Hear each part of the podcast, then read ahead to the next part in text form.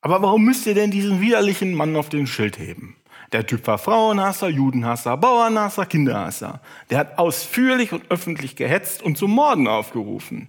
Der war ein Hassprediger, Antisemit und Kriegstreiber. Ein Vordenker der Nazis. Und den müsst ihr jetzt mit aller Macht von Kirche, Regierung und Medien jahrelang feiern? Merkt ihr nicht, dass ihr so Volksverhetzung salonfähig macht? Wir feiern ja gar nicht Luther, sondern die Reformation ganz allgemein. Die Reformation hat die Frauen befreit, die Menschenrechte erfunden, den Buchdruck und den beutellosen Staubsauger. Äh, ach so? Ja, genau. Mit Luther hat das Luther ja eigentlich gar nichts zu tun. Wir feiern die Reformation. Und das Gemecker wollen wir echt nicht mehr hören. Es war schließlich nicht alles schlecht. Irgendwann muss auch mal ein Schlussstrich gezogen werden. Tja, hm, na gut, dann gehe ich mal wieder. Ist er weg? Dann los. Eins, zwei, drei, vier. Luther, Luther, hier ist Luther.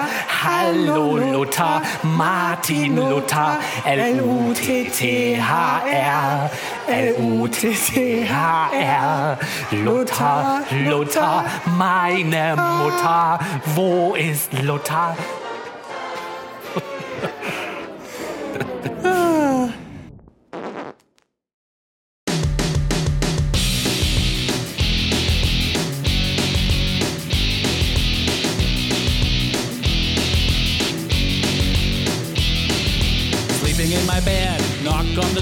liebe Hörerinnen und Hörer, heute ist der 12. November 2017 und wir begrüßen euch zur 18. Folge von Man glaubt es nicht, dem Podcast zu Religion und anderer Esoterik über gesellschaftliche und politische Themen aus atheistischer und humanistischer Sicht.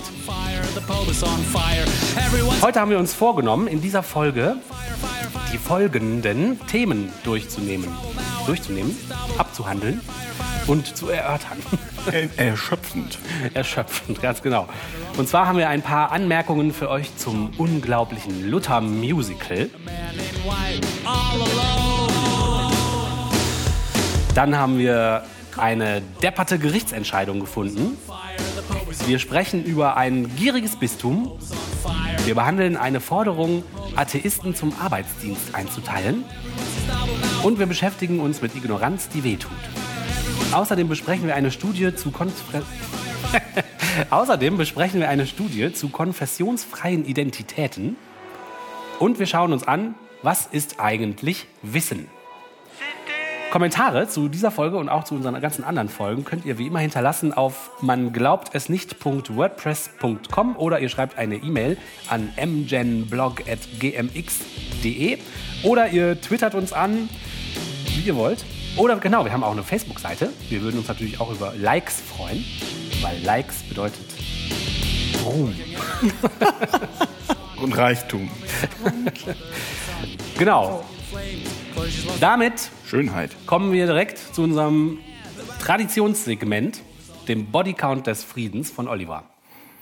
Seit der letzten Folge kann ich anbieten, vier Tote und 15 Verletzte in Kabul, Afghanistan am 31.10., acht Tote und elf Verletzte in New York am 31.10., auch am 31.10., mindestens, das war unsicher, 75 Tote und ungezählte Verletzte in Deir al-Zu in Syrien am 5.11., dann gab es noch einen Massenmord in der Kirche in Texas mit 26 Toten. Das lag zwar nahe, aber es war unklar, ob da ein religiöses Mo- Motiv wirklich darunter war.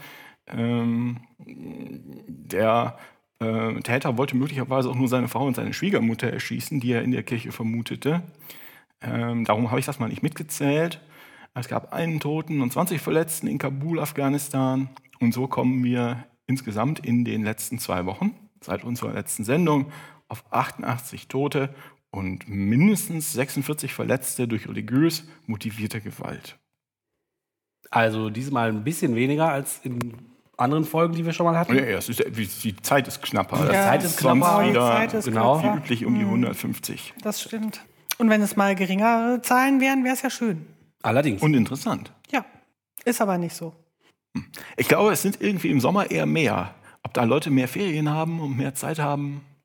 Ich dachte, das ist im äh, Nebenbei noch ein Selbstmordattentat zu begehen? Hm. Oder liegt das am Ramadan? Ramadan, wurde ja auch schon mal gemutmaßt, dass da, oder wurde auch schon mal gesagt, dass da Große mehr passiert. religiöse Begeisterung? Ja.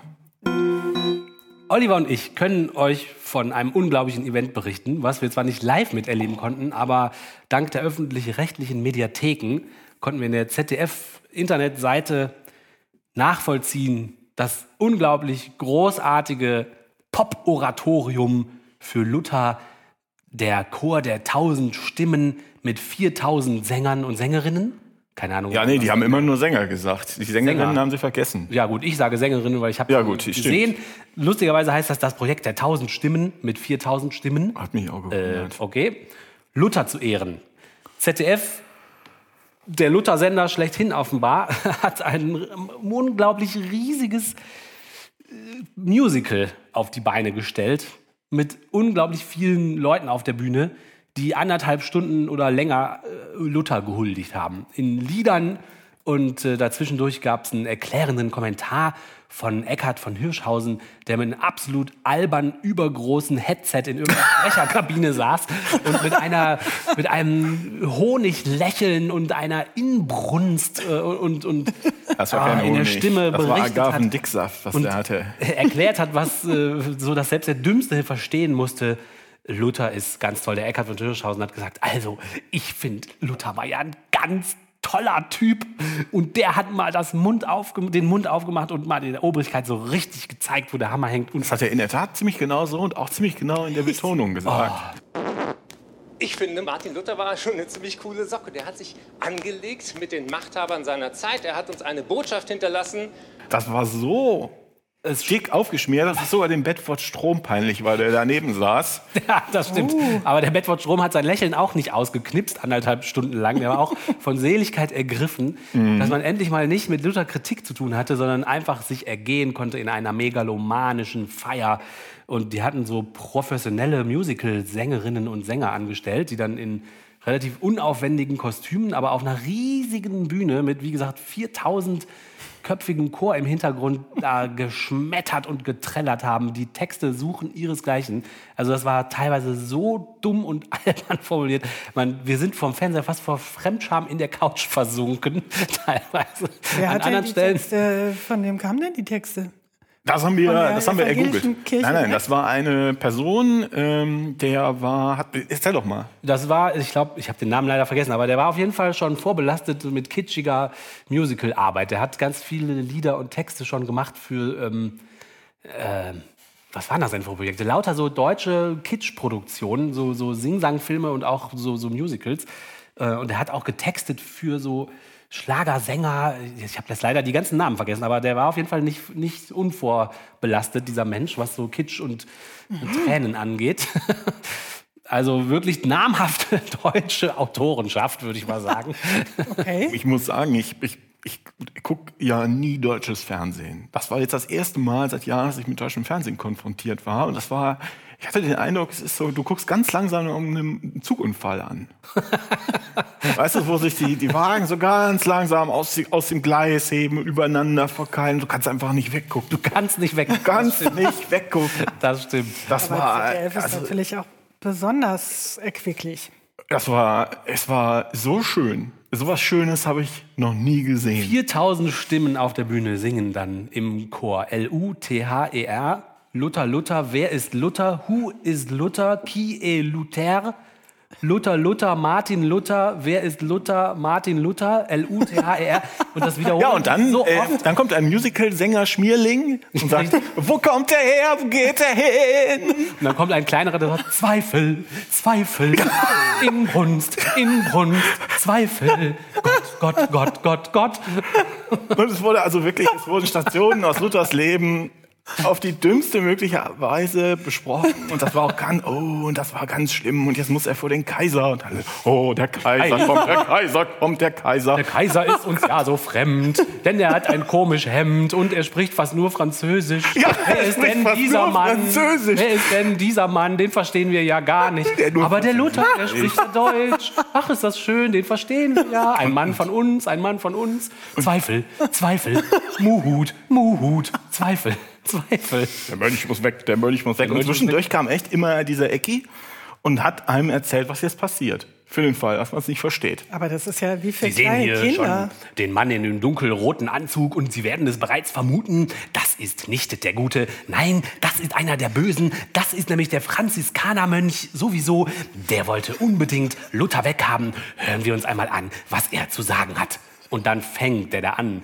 Der Mönch muss weg, der Mönch muss weg. Also, das schwankte wirklich zwischen Fremdscham ohne Ende und sich einfach kaputt lachen. Dass das wirklich gesendet wird. Also, Und ohne jedes Zeichen von, von Ironie. Nee, ohne- Also die haben das echt ernst gemeint. Aber das ist ja. Und die haben die auch, was ist ja die evangelische Kirche, die haben das auch politisch korrekt besetzt. Es gab also diese 40, diesen, diese 4 4000 im Halbkreis aufgestellten Chöre, was äh, von protofaschistisch die Hände nach oben gereckt haben. wirklich, stimmt. Mit alle im gleichen Hemd. Ja. Und vorne hatten sie irgendwie ein Dutzend. Das müssen Musical-Schauspieler gewesen Ja, Profis. sein. So, sowas. Das waren Profis, Profis. völlig ohne Aber die hatten sie ge so gecastet, dass wirklich auch eine, eine, ein, ich sag mal, eine brasilianische Dame dabei ist, eine schwarze Dame dabei ist und ein asiatischer Typ und der, Richtig. der böse Dominikaner-Pater oder was auch immer der war. Das, war. das ist der Böse und das war der einzige Schwarze dabei. Ja. Das war auch ganz toll. total zufällig wahrscheinlich. Ja, aber da haben sie nicht, nichts bei gedacht. Aber Nein, das nein. war, äh, Also das war, also ja, das ja auch noch. so was Sahneholzchen oben drauf, noch ein bisschen Glimmer drüber streuen. Also, ähm, Herrlich. Es, wir äh, haben eben geguckt, es ist nicht mehr in der Mediathek, aber man findet es auf YouTube und es heißt, Luther, das Projekt der tausend Stimmen. Musikalisches Highlight des 500. Reformationsjubiläums. Das hätte ich kaum gemerkt, wenn Sie es nicht dazu geschrieben hätten, dass das wirklich, dass das das Highlight ist. das stimmt, das stand, das hieß auch wirklich so. Das ist das Highlight. ja, das ist der so, offizielle okay. Name. So, Das war wirklich großartig. Wenn ihr Lust habt, hört euch das mal an. Man kann auch vorspulen. Man kriegt ja alles vom Hirschi erklärt. Man kriegt kein alles Problem. erklärt, also es ist wirklich auch mal keine Gefahr, dass man da irgendwas nicht versteht. Es ist sogar untertitelt, weil obwohl auf Deutsch gesungen wird, die Leute offenbar damit rechnen, dass es noch besser ist, wenn das wirklich auch noch mal da Und runter das muss man auch wirklich machen, denn der Text ist hochkritisch. L-U-T-H-E-R, E Luther, Luther, Martin Luther, hier ist Luther, wo ist Luther, Luther, Luther, meine Luther, Luther. Das muss man wirklich nochmal untertiteln. Das versteht man sonst ja auch nicht. Versteht man sonst nicht. Ja, Till und ich haben uns überlegt, es ist gut möglich, dass das außer Atheisten, Aktivisten keiner guckt. Und die Leute, die da drin Das- saßen. Und die Leute, die da drin saßen und ihre, ihre all ihre Verwandten. Ach, da überschätzt ihr aber vielleicht das Publikum des ZDF. Ja, wir haben versucht, Quoten zu finden und es ist uns leider nicht gelungen. Also falls jemand von euch, liebe Hörerinnen und Hörer, irgendwie eine Quelle für Quoten hat, ich habe zum Beispiel keinen Videotext zu Hause mehr, da könnte man das ja vielleicht finden. Das wäre interessant zu sehen, ob die Quote das hergibt, diesen unglaublichen Aufwand zu rechtfertigen. zum ersten Mal in der Geschichte des Fernsehens negativ, die Quote. Genau, weil alle potenziellen Zuschauer saßen schon im Saal. Aber wer von euch einfach nur eine ungefähr viertelstündige Zusammenfassung auf äh, satirische Art und Weise bevorzugt, anstatt das ganze Ding sich anzugucken, kann äh, auch irgendwo auf YouTube oder in der Mediathek die Sendung von Jan Böhmermann auf Neo Royal suchen äh, zum Reformationsjubiläum. Der hat das ganz hervorragend persifliert äh, und hat dazwischen geschnitten immer so Sätze, die der Luther wirklich auch gesagt hat, die halt Frauenhasser-mäßig sind und Judenhasserisch und so weiter. Und der hat das ganz schön so montiert, dass das so schwankt zwischen den Originalaufnahmen und seinen reingeschnittenen Hasstiraden. Das, das nimmt das ganz gut auf. Und dann immer wieder L-U-T-H-R, Luther, Luther, Luther. Also wir hier im Wohnzimmer sind wirklich im Luther-Rausch, könnt ihr euch sicher vorstellen. Das ist wirklich eine tolle Sache, da muss man einfach mitmachen. Das ist ja auch das Gute im Glauben, das bringt die Menschen zusammen und, und wir haben auch zusammen gesungen zu Hause. Also wir haben gesungen. wir Musik, mussten äh, einfach, verbindet ja es auch. hat uns mitgerissen, wir mussten dann einfach mitsingen. Scheiße. Im Internet habe ich eine Pressemeldung gefunden, da ging es darum, dass Islamverbände im Land Nordrhein-Westfalen vor Gericht gezogen waren, weil sie den Islamunterricht bindend an den Schulen einführen wollten. Im Moment ist es so, dass es ein ähm, Pilotprojekt gibt, wo es in manchen äh, Schulen in NRW Islamunterricht gibt. Das läuft aber 2018, glaube ich, aus oder 2019. Ähm, und diese Islamverbände haben jetzt also vor Gericht dafür gekämpft, dass sie ihren Islamunterricht dauerhaft an den Schulen einführen können. Ähm, mit dem Argument, dass halt die anderen, die christlichen Kirchen auch Religionsunterricht an den Schulen haben. Und diese Islamverbände sind jetzt vor Gericht aber gescheitert. Ähm, Und es gibt erstaunlich viele Stimmen, die das einfach nur lesen, Islamunterrichtsklage gescheitert und sich darüber freuen auf Facebook, so yay, kein Islamunterricht. Aber ich habe mich ein bisschen geärgert, weil wenn man nämlich die Urteilsbegründung anguckt, dann ähm, finde ich es ein bisschen scheinheilig, um nicht zu sagen schon sehr, äh, sagen wir mal, unehrlich argumentiert oder auf jeden Fall irgendwie merkwürdig. Es ist nämlich so, dass in der Begründung steht, dass die beiden klagenden Dachverbände nicht über genügend Lehrautorität gegenüber ihren Mitgliedsverbänden verfügen. Zu einer Religion, Religionsgemeinschaft gehöre unter anderem, dass der Dachverband mit Sachautorität und Kompetenz für identitätsstiftende religiöse Aufgaben ausgestattet ist. Diese religiöse Autorität müsse in der gesamten Gemeinschaft bis hinunter zu den Moscheengemeinden reale Geltung haben. Diese Voraussetzung sahen die Richter bei beiden Islamverbänden für nicht gegeben. Also was die sagen, ist einfach, ihr beiden EVs, ihr seid zwar irgendwelche islamischen EVs, aber ihr habt überhaupt nicht die richtige Kompetenz, so wie die christlichen Kirchen. Die sind richtig organisiert, straff von oben nach unten. Da kann man jemanden Ansprechpartner fragen, was glaubt ihr denn? Und der hat dann eine verbindliche Antwort für alle Christen. Das und das glauben wir. Und das erstreckt sich von ganz oben bis zum unten, bis zum letzten Gläubigen, der am Sonntag in der Kirche sitzt oder auch nicht. Und das sprechen die den Islamverbänden ab und sagen halt, dass eigentlich ist so, kommt es mir so vor wie eine Ausrede, so, ja, Formfehler. Ihr seid nicht die Richtigen. Ihr, habt, ähm, ihr könnt uns nicht beweisen, dass ihr, dass ihr da genug Macht habt innerhalb eurer Glaubensgemeinschaft. Ne? Also ich habe bei, bei WDR 5 dazu auch ein ähm, Feature gehört. Und ähm, was da gesagt wurde, war ja, dass die, also wenn ich das richtig verstanden habe, dass es äh, auch darum ging, wer halt die Inhalte mh, mitbestimmt. Und bei den christlichen Fächern ist es ja so, dass da Vertreter der evangelischen und katholischen Kirche halt mit den Lehrplan bestimmen oder mit besprechen können. Und das wollten jetzt die äh, Vertreter des Islam halt auch gerne machen. Also das heißt ja nicht, dass es jetzt keinen Islamunterricht mehr gibt. Im Moment wird der halt gemacht von, ich glaube, Lehrern, ne? irgendwie von denjenigen, die halt hier studiert haben und die das dann unterrichten. Und aber es wird kein Einfluss genommen von den entsprechenden Religionsgemeinschaften, wenn es um den Unterricht geht. Und was jetzt zumindest beim WDR, WDR gesagt wurde, äh, ist, dass die Begründung ähm, halt nicht, nicht, also es nicht um Formfehler geht, sondern wirklich darum, dass man hier äh, zum Teil halt die Leute nicht verantwortlich machen kann für irgendwelche Inhalte, von denen man nicht weiß, wo sie dann herkommen. Also zum Beispiel hat die TTIP ja äh, durchaus Verbindungen in die Türkei. Es gibt da bestimmte äh, Abhängigkeiten zu irgendwelchen Imamen, von denen man halt weiß, dass sie sehr weiß ich nicht, sehr traditionell eingestellt sind oder vielleicht sogar islamistisch. Ja. Und es konnte halt hier, es wurde jetzt so argumentiert, dass man eben nicht sicherstellen kann, dass man an einer Stelle jemanden verhaften kann dafür, dass solche Einflüsse mit in den Lehrplan kommen. So wurde es da argumentiert. Ja, verstehe. Also die, der Sinn der Klage war, dass nicht mehr dieser Beirat, der zur Hälfte aus Vertretern besteht, die das Ministerium für Schule und Bildung des Landes Nordrhein-Westfalen im Einvernehmen mit den islamischen Organisationen in Nordrhein-Westfalen bestimmt, sondern dass der Lehrplan ausschließlich von den religiösen Organisationen kommen sollte. Ne? Ja, okay. Aber wie ist das denn bei den anderen? Ich hatte den Eindruck, ähm, dass das in der Tat Argumente sind, aber dass es hier hauptsächlich darum geht, dass die, dass die Christen das so definiert haben, dass das zu ihnen passt, was eine Religionsgemeinschaft ist und was nicht, sodass sie ihre Rechte nicht mit anderen teilen müssen. Es ist auch eine Absurdität, dass, die, äh, dass eine, eine ausländische Organisation, eine ausländische Macht bestimmt, was in Deutschland gelehrt wird. Und eine ausländische Macht, die auch nicht von den Mitgliedern gewählt hat, sondern die ihre Leute dahin schickt, ein Gastland. Ne? Das ist komisch. Insbesondere, wenn die ausländische Macht eine Art Diktatur ist und also nicht nur auf das Leben im eigenen Land äh, äh, massiven Einfluss nehmen will, sondern auch auf, das, auf die persönlichste Lebensführung von Mitgliedern im Gastland. Das finde ich ziemlich krass. Und das ist genau das, was die machen. Also die katholische Kirche jetzt. Ne? Ja. Und deshalb ähm, finde ich, wenn die katholische Kirche das darf, dann dürfen die anderen das auch. Das ist überhaupt keine Frage. Mir gefällt das nicht, aber ich wüsste nicht, wieso man in einer Diktatur, dem, dem Vatikan, was erlauben kann, der hier äh, seine Bischöfe ernennt und runtergreift bis in den Schulunterricht. Und das macht man mit äh, Leuten, die aus der Türkei kommen, vielleicht nicht.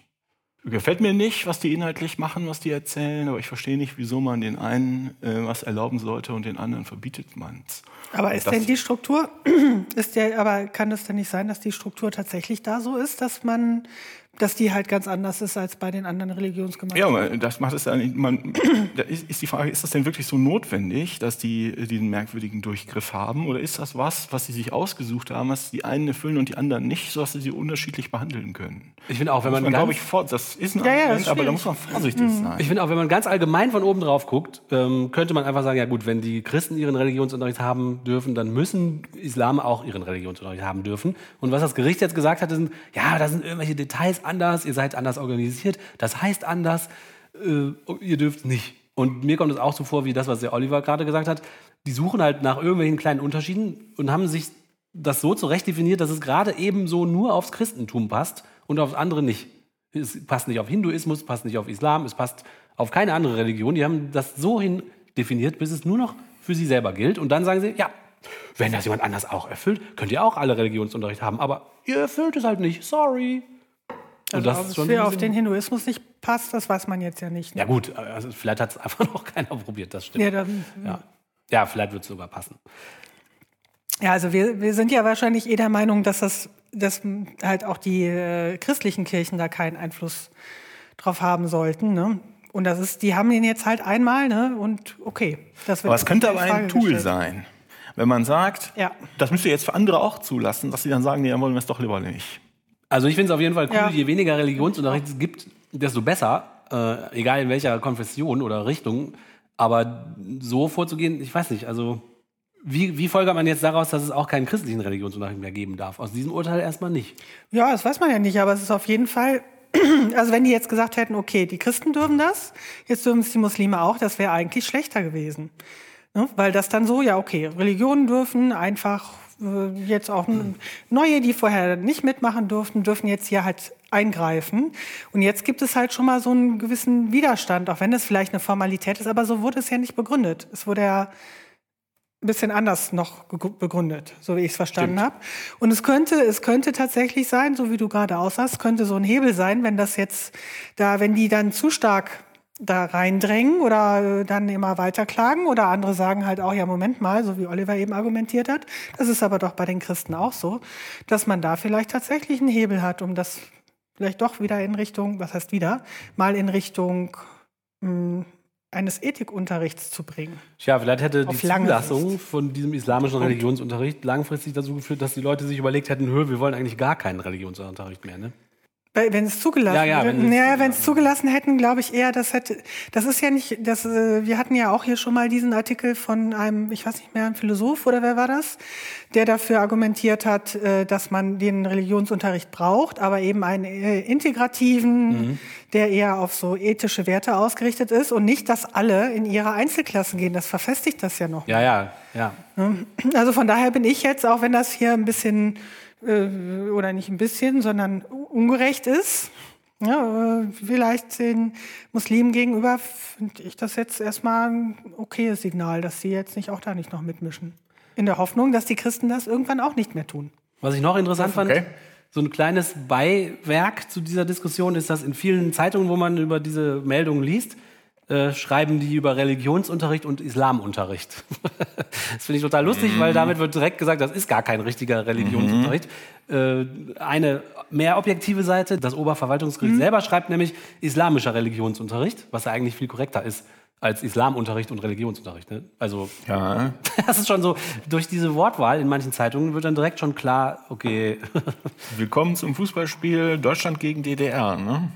ja, genau, genau. Wie heißt das? Framing, ne? Framing heißt das bestimmt. Ja, ist ja klar, dass die es nicht wollten. Der, äh, das geht auch nicht. Oder? Ich verstehe es ernsthaft nicht, warum die einen das dürfen und die anderen nicht. Meine, meine Ja, das ist Hypothese klar. ist, nicht, dass, ähm, also ja, es ist, äh, ich möchte keinen Religionsunterricht da sehen. Religionsunterricht hat aber auch eine positive Folge. Sobald der Religionsunterricht staatlich einkanalisiert und von irgendwelchen äh, Lehrern, die also 30 Jahre lang, na, stimmt ja nicht, von irgendwelchen Lehrern, die also die normale durchschnittliche Ausbildung gemacht haben und so weiter und so fort, ist der Religionsunterricht so, dass die Kinder sich fast zu Tode langweilen. und das auch eine positive Seite.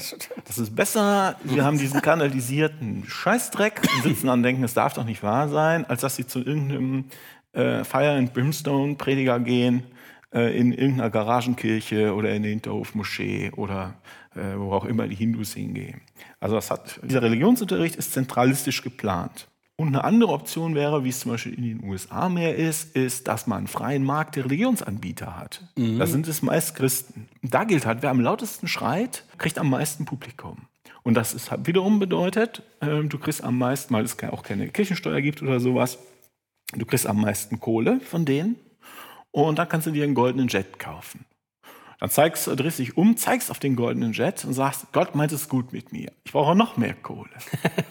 und so hat man halt einen Markt, der ins, zum Extremen neigt. Die Leute werden immer extremer, weil nur dadurch fällst du auf. Okay, wer Erfolg hat, hat mehr Erfolg.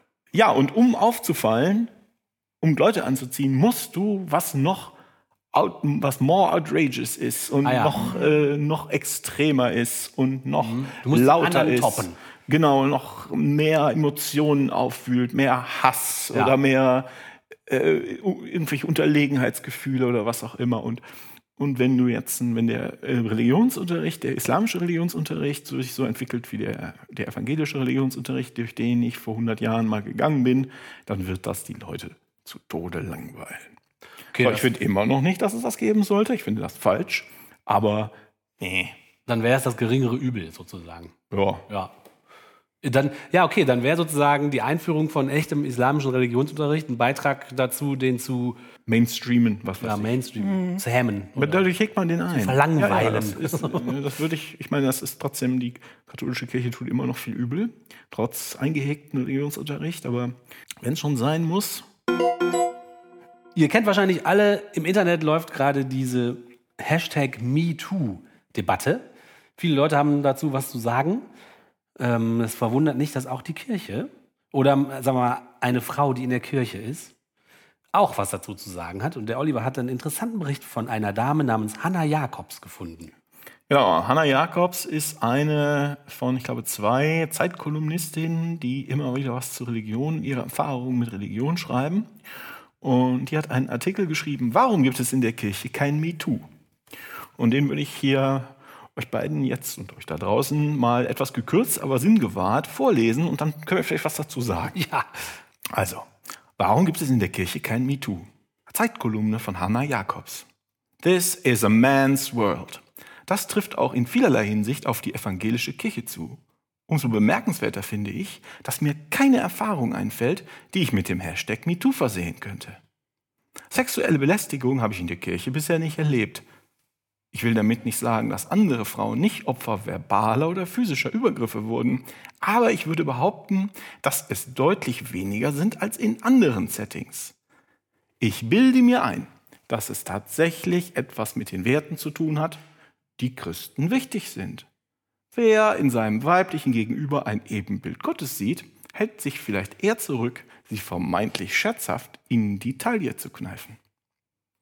Falls ich dazu idealistisch denke, kann der erfreuliche Mangel an MeToo in der Kirche auch auf die zahlreichen Präventionsmaßnahmen zurückzuführen sein. Wer haupt- oder ehrenamtlich mit Kindern und Jugendlichen zusammenarbeitet, wird in der Regel darin geschult, sensibel mit den Grenzen des anderen umzugehen. Also das, das kann man ja kaum ernst nehmen. Das ist ja unfassbar. Also ich hätte diesen Artikel auch ankündigen können als weiterer Beitrag in unserer fortlaufenden Reihe eine Million und eins sexuelle Übergriffe auf Jugendliche und Kinder in der Kirche. Und diese Dame sagt gerade, nee, das gibt's in der Kirche gerade gar nicht. Ne? Das ist echt weltfremd. Ist das noch Ignoranz oder ist das schon böse Absicht? Ich weiß es wirklich nicht. Ähm also sagen wir mal, die hatten doch wirklich noch nie sowas erlebt. Dann herzlichen Glückwunsch. Sie haben viel, viel Glück gehabt. Aber alle Zahlen und alles, was man sonst liest, spricht doch, also ich meine. und was, was auch in meinen Augen, das ist jetzt nicht vielleicht nicht direkt vom Thema, was ja auch ähm, meines Erachtens sehr stark die Erfahrungen der Leute, oder hauptsächlich ja, sind es ja wohl Frauen, äh, relativiert ist zu sagen, dass es darum geht, die vermeintlich scherzhaft in die Taille zu kneifen. Ja, das, Ja, ist das ist auch ja eine nicht- Frechheit. Mhm. Als wäre das nur so ein, so ein kleiner, Ja, äh, mal miss- eben. missgerichteter. Gibt's doch mal einen Klaps. Ja, Ne? genau. Mhm. Ja, oder der- so ohne Worte, ne? Das ist Ignoranz, der- die wehtut. Ja, und der erfreuliche Damals- Mangel, ich meine, also man kann sich auch tausend andere Gründe ausdenken, warum, äh, ich meine, Vertuschung und äh, Angstmacherei und äh, Machtgefüge und sag auf keinen Fall deinen Eltern was und so weiter. Ich meine, also wahrscheinlich sind die Strukturen in der Kirche noch viel rigider und deswegen traut sich in der Kirche besonders wenige Leute, das so zu sagen. Also und so weiter könnte man alles Mögliche vermuten, ne? aber das so zu, darzustellen ist wirklich ganz schön äh, Dreist. dreist. Das ist genau, ich wollte sehr sein. dumm oder dreist. Das ist, diese Frau lebt entweder in, Naiv, wollte ich sagen. Genau, lebt entweder in einer nai- naiven rosa, rosa Brilleblase. Das kann ja sein, dass wenn die evangelische Kirche aktiv ist, dass das so ist. Ähm, oder das ist wirklich dreister Versuch, hier auf schön Wetter zu machen. Ne? Ja, Wahnsinn. Ne? Das ist wirklich krass. würde ich behaupten, dass es deutlich weniger sind als in anderen Settings. Also alle Zahlen sprechen die andere Sprache, liebe Frau Jakobs. Ja, ich Aber- was ich dazu zu sagen, sagen, wollen. ne? Das ist so äh, bescheuert. Ja, Und auch ihre Begründung, dass das darin, daran liegt, dass man dem weiblichen Gegenüber eher das Ebenbild Gottes sieht. Also ich finde das geradezu lächerlich, was sie also da das schreibt. ist, Ne? ja. Also ich, ich, Dass sie so ein Forum bekommt in der Zeit, ist komisch wieder. Ne? ich habe also, nein, das funktioniert ja nicht. Ich bin ja kein Christ, aber ich, glaub, ich glaube noch nie hat ein Christ eine Person nicht angegraben, die er dort fand, weil er dachte, oh, das Ebenbild Gottes. Scheiße, was mache ich denn jetzt? ich dachte, Das ist doch total absurd. ja, wann ist das passiert zum letzten Mal? Ach, die hat bestimmt, wenn sie Nein gesagt hat, die hat ja nur einmal Nein Er gesagt. holt schon mit der Hand aus und im letzten Moment Genau. freeze. Gott, nein, Wolltest du Ebenbild. gerade in die Taille kneifen, in die Taille kneifen, ne? So ein Scheiß. Eingekneifen vor allen Dingen. Ja, aber ob sie da sich nicht getraut hat, Hintern zu sagen?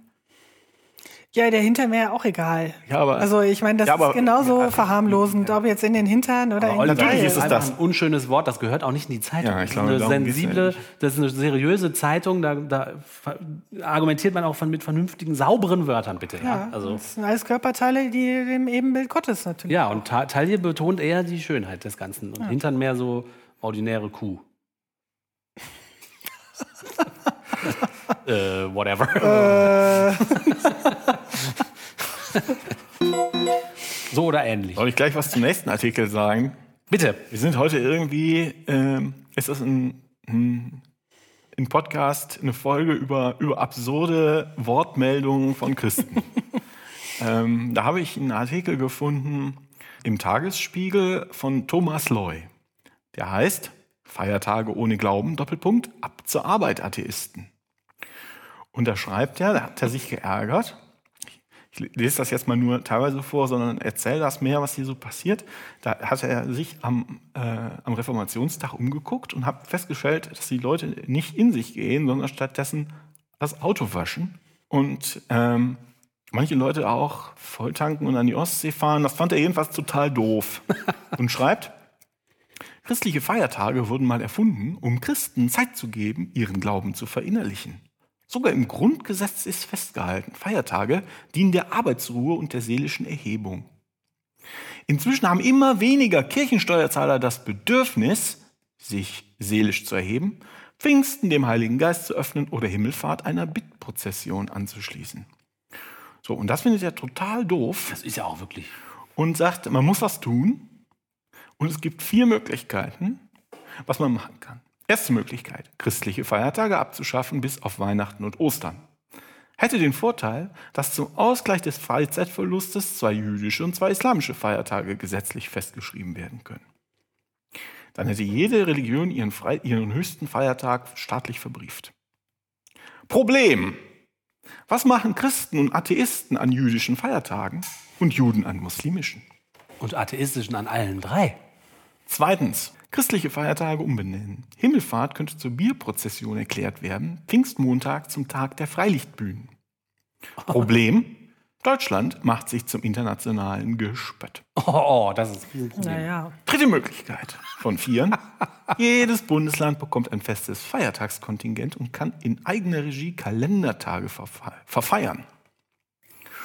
Also zum Beispiel die Fête de la Musique am 21. Juni oder den Internationalen Tag des Kindes. Problem. Das Durcheinander der Feiertage von Land zu Land wird noch größer. Oh nein. Und jetzt viertens, und das ist, das wird subtil gezeigt, ist eine präferierte Lösung. Christliche Feiertage nur noch für Christen, also nur noch aktive Kirchensteuerzahler dürfen der Arbeit fernbleiben. Aktive Kirche. Hätte den charmanten Reiz, dass die Konfessionen mal wieder einen echten Trumpf in der Hand bekämen, die Abtrünnigen zurück in den Schoß der Kirche zu bewegen, das Heilsversprechen fürs Jenseits, die Sakramente und das christliche Bestattungszeremoniell ziehen ja nicht mehr richtig. Ach du Scheiße. Bingo! Nummer vier gewinnt. Ja, würde ich auch sagen, sofort. Die Feiertage werden vom Kopf wieder auf die Füße gestellt, der Atlas Ablasshandel mit Brückentagen wird unterbunden und die Regeln und Werte des Zusammenlebens im christlich gesprächten Deutschland werden nicht mehr auf das schlanke Grundgesetz reduziert. Dann stehen, hier sind noch zwei Absätze, lass mich mal noch gucken. Natürlich können derart zur Umkehr bewegte Christen immer noch Feiertagsgottesdienste schwänzen, aber sie zahlen immerhin ihren Beitrag, damit die Gemeinden überhaupt noch Gottesdienste anbieten können, die Kirchen instand gehalten und geheizt werden und nicht nur als leere Hülle zur Bereicherung des Stadtbildes herumstehen. Wer Angst hat vor der schleichenden Islamisierung Deutschlands, sollte sich mal an die eigene Nase fassen und das Christentum in sich aktivieren. Das ist ja Wahnsinn. Oh, und dann steht hier noch, wer weder Christ noch Jude sein möchte, arbeitet eben weiter und steigert das Bruttosozialprodukt. Genau. Besonders Ostdeutschland könnte von der neuen Feiertagsregelung ungemein profitieren. Also das ist ja Missionarstum auf äh, der nächsten Ebene. Das ist ja toll. Ist Also ich habe das auf Zeichen von Ironie abgeklopft. Ich habe keine gefunden. Und das ist wirklich, selbst wenn es das wäre, das ist ein Argument, was man manchmal hört, wenn man sich mit Christen unterhält und die sagen, ah, ihr, da feiert ihr halt nicht mit, dann geht ihr halt zur Arbeit, das sind unsere Feiertage. ja, ja. mhm. Das ist, Ja, eine, das hört ist eine das Unverschämtheit. Argument. Ja, aber das, das sagen doch auch dann immer die Kirchenvertreter, ne? Wenn ihr jetzt hier äh, nicht mehr mitmacht, dann sind wir halt auch die, dann seid ihr bald auch die Feiertage los. Also, ob Weil das in die habt ihr ja nur ne? wegen uns. Genau, haben wir nur wegen euch. Ganz genau so. Ja, das ist ja lächerlich. Also wir haben da ja auch schon öfter darüber gesprochen, dass das in anderen Ländern ja durchaus anders geht. Ne? Zum Beispiel in England, wo es die Bank Holidays gibt, die halt nicht an irgendwelche christlichen Feiertage gebunden sind. Also Als ob die Kirche in so einer großen Geste Feiertage verteilt und jetzt reicht es ihnen und sie nehmen die wieder zurück. Ja. Und die armen Atheisten müssen gucken, wo sie bleiben. Ist das, also so, das ist auch so eine Ihr-Wir-Scheiße. Das ist von so vielen Seiten her falsch und böse, dieses Argument. Das finde ich echt eine Unverschämtheit. Das ist echt bösartig. Ja. ja. Also es ist, das schürt mehr so dieses, diese, die Grenzen und das Ihr und Wir. Und das schürt mehr ähm, Ressentiments, als es irgendwie irgendwas beiträgt, besser zu machen. Und Also- auch das ist auch in sich, ich meine, diese absurde Frage zu dem ersten Punkt, dass man Feiertage gleichmäßig über, über Religionen verteilen kann, was man ja diskutieren kann. Das kann man ja diskutieren. Das Problem ist damit, was machen Christen und Atheisten an jüdischen Feiertagen? Was machen wir denn jetzt an jüdischen Feiertagen Ja. oder an christlichen Feiertagen? Das ist uns doch egal, ob das wir an halt- einem christlichen Feiertag unser Auto waschen als Atheisten oder ob wir an einem jüdischen Feiertag unser Auto waschen. Ja, oder? bisher hat sich also auch noch Oder am Tag des Grundgesetzes, meinetwegen, oder am Tag des Humanismus. Ja, und ich glaube auch nicht, dass die Juden sich heutzutage beklagen, hoch, was machen wir denn an den christlichen Feiertagen? Aber das, äh, das habe ich ja noch nicht gehört. Glaube ich, das we- wenigste Problem, über das sie sich beklagen, ja. Ja, ja, natürlich. Ja, der Tagesspiegel. Der Tagesspiegel, also, wenn die Leute da so zu Wort kommen lassen, ne? unfassbar, dass man mit sowas in die Zeitung kommen kann. So ein offensichtlich schwachsinniges Geschwätz. ja, noch mehr offensichtlich schwachsinniges Geschwätz und ein super Plan obendrein kommt nämlich aus dem Bistum Speyer. Ja, Ja. das, das Bistum Speyer empfiehlt seinen Gemeinden eine Ortskirchensteuer einzuführen, hat der SWR geschrieben. Und zwar ist es offenbar so, dass im Saarland diese Ortskirchensteuer zusätzlich zur Kirchensteuer bereits in einigen katholischen Pfarreien erhoben werden soll. Und jetzt ruft das Bistum Speyer da auf, das sollten doch bitte mehr Gemeinden machen. Und wo das schon so ist, beträgt die Steuer 10% des Grundsteuermessbetrags. Und ähm, das Bistum sagt, dass jeder, der im Einzugsgebiet der Pfarrei lebt und dort Grundstück oder Eigenheim besitzt, die Ortskirchensteuer bezahlen soll, die dann von der Kommune an die Kirchengemeinde abgeführt wird. Aber warte mal, Das, ja, sollen das dann auch Leute zahlen, die keine Kirchensteuer zahlen? Also jeder, der ein Haus hat, soll dann auf einmal auch noch was an die Kirche abgeben? nein, ich glaube nur Mitglieder. Ach so. Und zwar, die Begründung ist, immer mehr Pfarreien stünden vor sinkenden, Einnahmen, allerdings vor gleichbleibenden Ausgaben. Mit dem Geld sollen die Pfarreien zum Beispiel die Ausstattung der kirchlichen Kindergärten finanzieren, Kirchenmusiker bezahlen oder den Blumenschmuck für die Kirche kaufen. Aber äh, warum sagen die nicht einfach, wir brauchen eine Kirchensteuererhöhung? Weil sich das zu doof anhört, oder was? Verpacken Sie es in ein neues Konstrukt?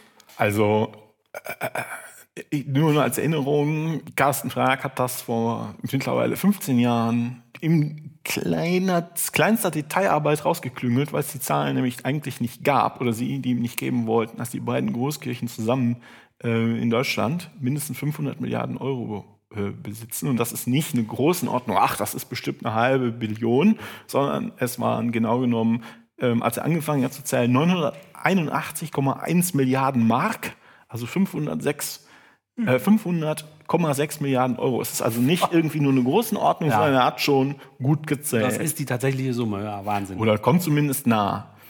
Ähm, ja, die Kirchen brauchen mehr Geld für Blumenschmuck. ist so. Ist so.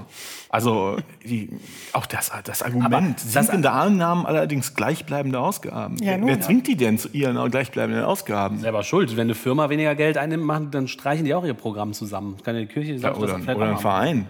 Ja. Oder ein Sportverein. Und äh, die Ausstattung für den kirchlichen Kindergärten finanzieren ja jetzt schon eigentlich zu 80 oder mehr Prozent die Kommunen. Ja, eher also das ist 95. also total unfair, das ist eine Lüge, dass sie das da reinstecken wollen. Das stimmt ja gar nicht. Ja, das ist frech, ne? Das ist total frech und das ist auch ein super Plan. Wir wissen genau, äh, das haben wir in den letzten Jahren immer wieder gesehen. Das Einzige, was die Leute zum Aus, aus dem Austreten bewirkt, ist das eigene Portemonnaie. Wenn die Leute jetzt sehen, scheiße, jetzt muss ich hier eine Extrasteuer zahlen, das ist ja wieder Ablasshandel. Ne? Da haben wir ja beim letzten Mal drüber gesprochen. Skandal, Skandal, ganz schlimm. Es gibt äh, Sakramente nur noch gegen Gebühr. Was ist jetzt das, was sie hier auch machen möchten? Darfst du halt nur noch äh, in die Kirche gehen gegen eine zusätzliche Gebühr? Das wird, da werden viele Leute sagen, nee, jetzt ist gut. Ja, stimmt. Jetzt ist gut. Das glaube ich Das wäre zu hoffen. Und das ist auch total absurd, wenn man sich vorstellt, die würden das durchkriegen und dann sitzen sie ja mit mehr Geld, können leere Kirchen heizen, Kirchenmusiker können in leeren Kirchen spielen und die leeren Kirchen sind mit Blumen geschmückt. Das ist total toll. Aber golden So golden, auf jeden Fall. ist ein super Plan. Mal schauen, ob sie damit durchkommen. Ja, aber interessant ist, ähm, die dürfen das, ne? Das können die machen. Die können auf aller Ebene, auf allen Ebenen äh, in der Republik Steuern erheben und der Staat muss mit denen kooperieren, das zu machen. Die können das jetzt einfach beschließen, oder? Weil das ist doch Ja. jetzt erstmal nur eine Forderung, oder? Machen. Nein, nein. Ähm, Betrifft ja nur ihre Mitglieder, ne? ja, das stimmt, aber hier steht, nein, die dürfen das. Ähm, Artikel 140 Grundgesetz in Verbindung mit 137 Rei- Weimarer Reichsverfassung. Da steht unter Abschnitt, Absatz 6, die Religionsgemeinschaften sind berechtigt, aufgrund der bürgerlichen Steuergaben, aufgrund der bürgerlichen Steuerlisten Steuern zu erheben. Punkt. Die dürfen das also. Das ist ja geil. Das heißt, sie können das einfach machen. Die können das einfach machen, genau. Ja, viel Spaß. Liebe Speyerer, wir hoffen, ihr tretet alle aus der Kirche aus, wenn das so ist. Wir hoffen natürlich auch, dass ihr so aus der Kirche austretet, aber das ist vielleicht nochmal ein extra. Doch nochmal ein schöner, Anreiz. ja, genau, ein schöner Anlass. Ja, genau, genau, genau. Und wir schenken euch auch Blumenschmuck. MJN Blog sendet monatlich eine rote Rose nach Speyer. Das könnt ihr an den Kirchturm heften. Noch eine absurde Nachricht, die auch der Oliver gefunden hat. Es geht um die kirchliche Hochzeit. Ja, da hat nämlich Lea Verena Meingast einen Artikel bei Z veröffentlicht. Das ist das Jugenddings der, der Zeit Online. Und äh, die Überschrift ist, oder der Titel ist, kirchliche Hochzeit. Wenn sie will und er nicht. und das ist wirklich schön. Das ist der dümmste Artikel, den ich seit eben gelesen habe. Immer weniger junge Menschen gehen in die Kirche. Trotzdem heiraten viele kirchlich. Was bringt das Ja-Wort vor Gott noch? Und die Situation, die uns hier geschildert, wir sollen also Anteil nehmen an einem menschlichen Schicksal und dabei geht es um Sabrina und Christian. Sabrina und Christian wollen heiraten und haben aber jetzt ein böses Dilemma. Sabrina sagt, ich bin evangelisch getauft und mit kleinen Gebeten zu Tisch und beim Zubettgehen aufgewachsen. Ich glaube an den lieben Gott. Und ihr Mann aber nicht. Äh, An den, sie, glaubt an den, sie glaubt nicht nur an Gott, ne? sie glaubt an den lieben An Gott. den lieben Gott. Genau. Sehr, das ist sehr, schön, wie in so einem ist sehr kindlich ist das. Sie hat sich eine kirchliche Trauung gewünscht, bei Christian war das anders. Ich habe zur Kirche einfach nicht so den Bezug, sagt er. Jetzt suchen sie Alternativen. Und dann äh, schreibt, äh, wie heißt sie, Lea Verena, weil Sabrina ihm keine kirchliche Hochzeit aufzwingen wollte, erkundigen sich die beiden erst einmal über freie Trauungen. Und jetzt kommt, und Jetzt das kommt. ist kein Scherz, der nächste Satz. Eine Trauung im Freien kann wunderschön sein, aber das Wetter kann einem einen Strich durch die Rechnung machen. Oh Gott. Da war ja, da hat einer was ganz falsch verstanden. Wo haben die sich denn da erkundigt? Bei Siri. Bei Siri. Siri. Aber das ist noch nicht alles. Auch die Suche nach der Location ist aufwendiger und eventuell muss man Stühle, Möbel, Deko und eine Musikanlage mieten. Nein. Das sei natürlich mit zusätzlichen Kosten verbunden. Das muss man in der Kirche natürlich nicht, ne? Vor allen Dingen die Musikanlage nicht mieten. Genau. Also jetzt haben Sie, jetzt haben Sie, es- also es gibt jetzt geht jetzt also noch sehr was Gewissensentscheidungen, die Sie sich gemacht haben und dann am Ende entscheidet sich das Paar für die Kirche, in der Sabrina getauft und konfirmiert wurde. Da sagt sie, das Flair ist da einfach anders. Und hinter der Kirche in meiner Gemeinde befindet sich eine Art Wintergarten. Das war perfekt für uns. Aber es gab noch weitere Vorteile, die Ausstattung und das Finanzielle. Also der Wintergarten ist aber wirklich auch ein Vorteil gegenüber einer, einer freien Trauung. da hat man wenigstens ein Dach über dem Kopf. Sowas. Falls mal regnet. Dann schreibt sie noch, es geht ja jetzt auch um die Ausstattung und das Finanzielle. Bei einer kirchlichen Trauung zahlt man eine freiwillige Spende an die Kirche. Das ist schon günstiger als eine freie Trauung, bei der schon allein der Redner 500 Euro kostet. Ja. Und dann, oh schlimm, ganz schlimm, die, die Planung verläuft nicht ohne Rückschläge. Wir waren uns endlich sicher. Und dann hieß es, an unserem Wunschtermin im Juni hat keiner der Vierfacher Zeit. Ich hätte nicht gedacht, dass es ganz pragmatisch danach geht, wer Zeit hat, sagt sie. Und dass die Pastorinnen im Sommer in der Hochsaison der Hochzeiten gleichzeitig Urlaub nehmen, das habe sie verwundert. ja, das ist besser bei einer Trauung im Freien. Der Wald hat immer geöffnet. Irgendwann bekommen sie doch eine Zusage. Überrascht hat mich, dass es doch weniger um unsere Wünsche und Vorstellungen ging, erinnert sich Christian. Ich habe wirklich überraschend bei Als der wir Kirche. der Pfarrerin unsere Liedwünsche mitteilte, meinte sie, sie klärt ab, ob das in Ordnung geht. Überhaupt sollten wir immer erst etwas schicken, was wir wollten, und mussten auf Freigabe warten. Die denken, das ist so ein Dienstleister, ne? Ja, und die so, dann wollen wir den. Stripper aus der Torte springen. Ja, Moment, da muss ich mal Ja, genau. abchecken, ob das geht. Das, äh, so ähnlich wollte sie Nee, das. geht nicht. Oh, Menno.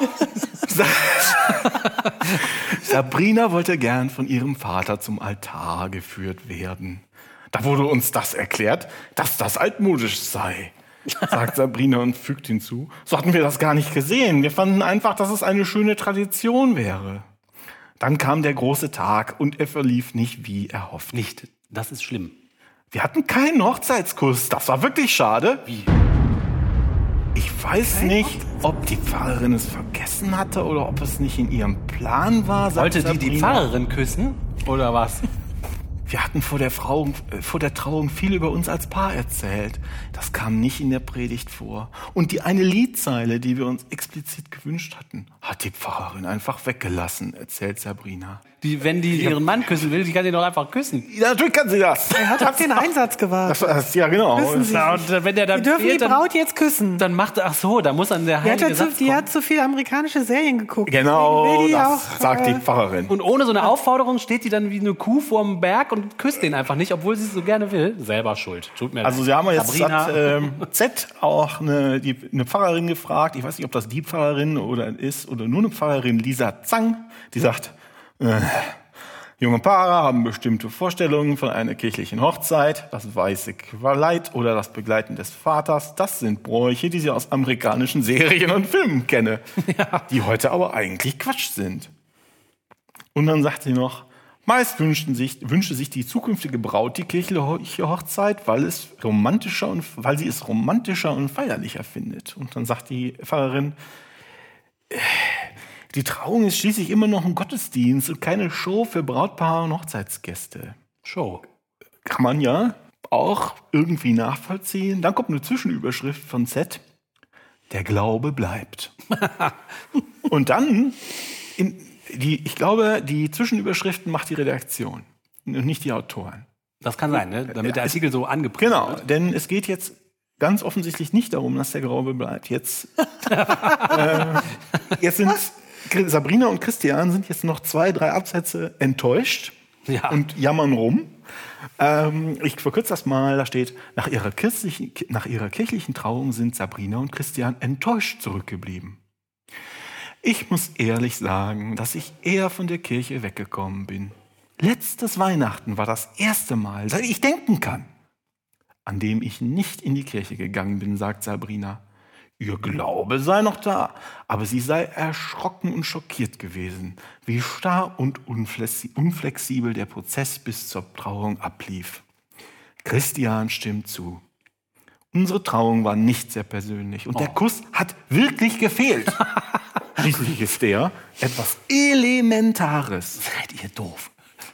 Trotz ihrer Erfahrung will Sabrina ihren Glauben an ihre Kinder weitergeben, wenn sie einmal welche hat. Das ist das alte Argument. Ne? Ja gut, ich glaube zwar an Gott, aber die Kirche finde ich nicht so doll mehr. Ne? Weil der Grund ist total bescheuert. Ja, total. Total. Das ist total bescheuert. So, oh, das ist eine uralte Organisation mit to total steifen Bräuchen und harten Regeln. Oh, was für eine Überraschung. Die wollen das gar nicht so, wie wir das wollen. Das ist gar keine Pop-Veranstaltung. Oh.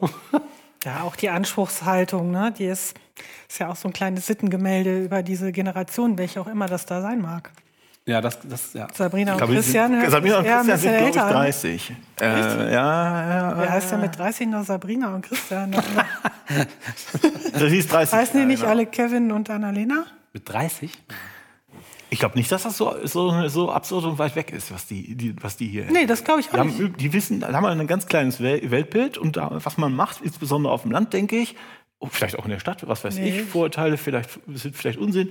Das ist doch was Schönes, so eine Mhm. heißt Hochzeits ganz in Weiß, genau wie in der Sendung, die wir immer gucken. Ja, ja, genau, genau. Und das ist halt, hier habe ich jetzt, habe ich jetzt nicht vorgelesen, da haben Sie irgendwas über freie Redner gehört? Offensichtlich. Und da sagt sie tatsächlich, Sabrina sagt über freie Redner, manche reden von den Elementen Luft, Erde, Wasser, Feuer, andere von Horoskopen. Das wäre nichts für uns gewesen. Ein Unsinn. Ja, aber ich glaube, Trauung so im unsinnig wie Freien? das ist, ja, das ist, das ist ja wirklich, also das ist wirklich bescheuert. Aber diese, aber insgesamt dieses, also diese Anspruchshaltung und warum man eine kirchliche Trauung anstrebt, ich glaube, das ist ganz normal. Ja, ja. Ich glaube, dass das Ja, bei den meisten so ist. So doof jetzt halt da zu denken, dass eine freie Trauung im Freien stattfinden muss. Mhm. Zwangsweise, das ist jetzt halt, da sind die halt besonders dämlich oder mit Ja. diesem Kuss, der da nicht durchgeführt wird. Ne? Ja, das- die werden jetzt noch ein bisschen sehr dusselig dargestellt.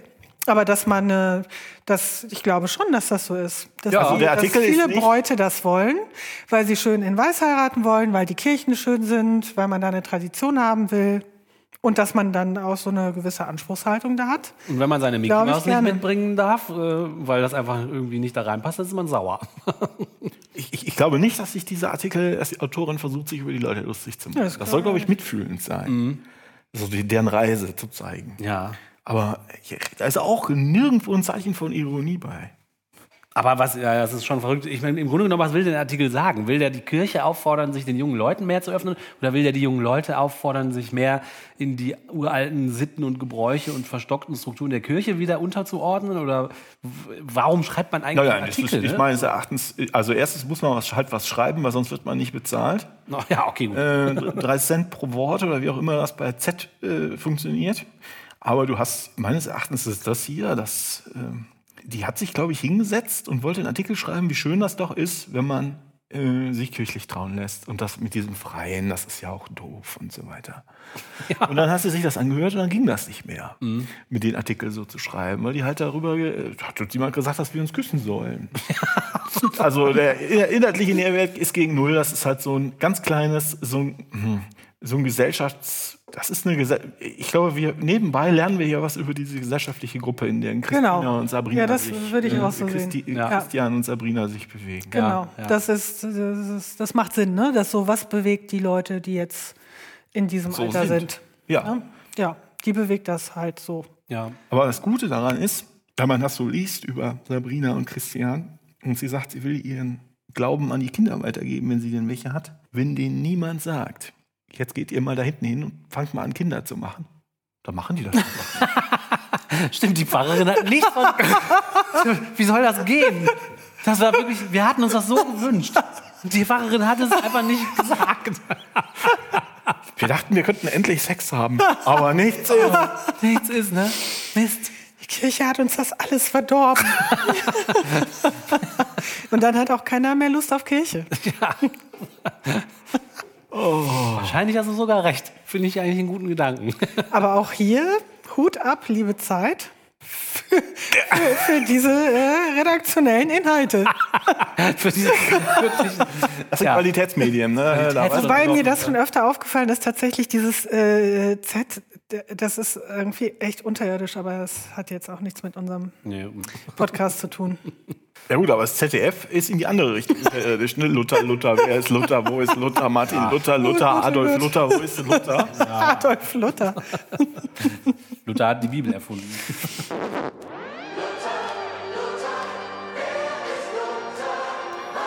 Luther, Luther, hier ist Luther, Adolf Luther, hallo Luther, Martin Luther, L-U-T-T-H-R, Luther.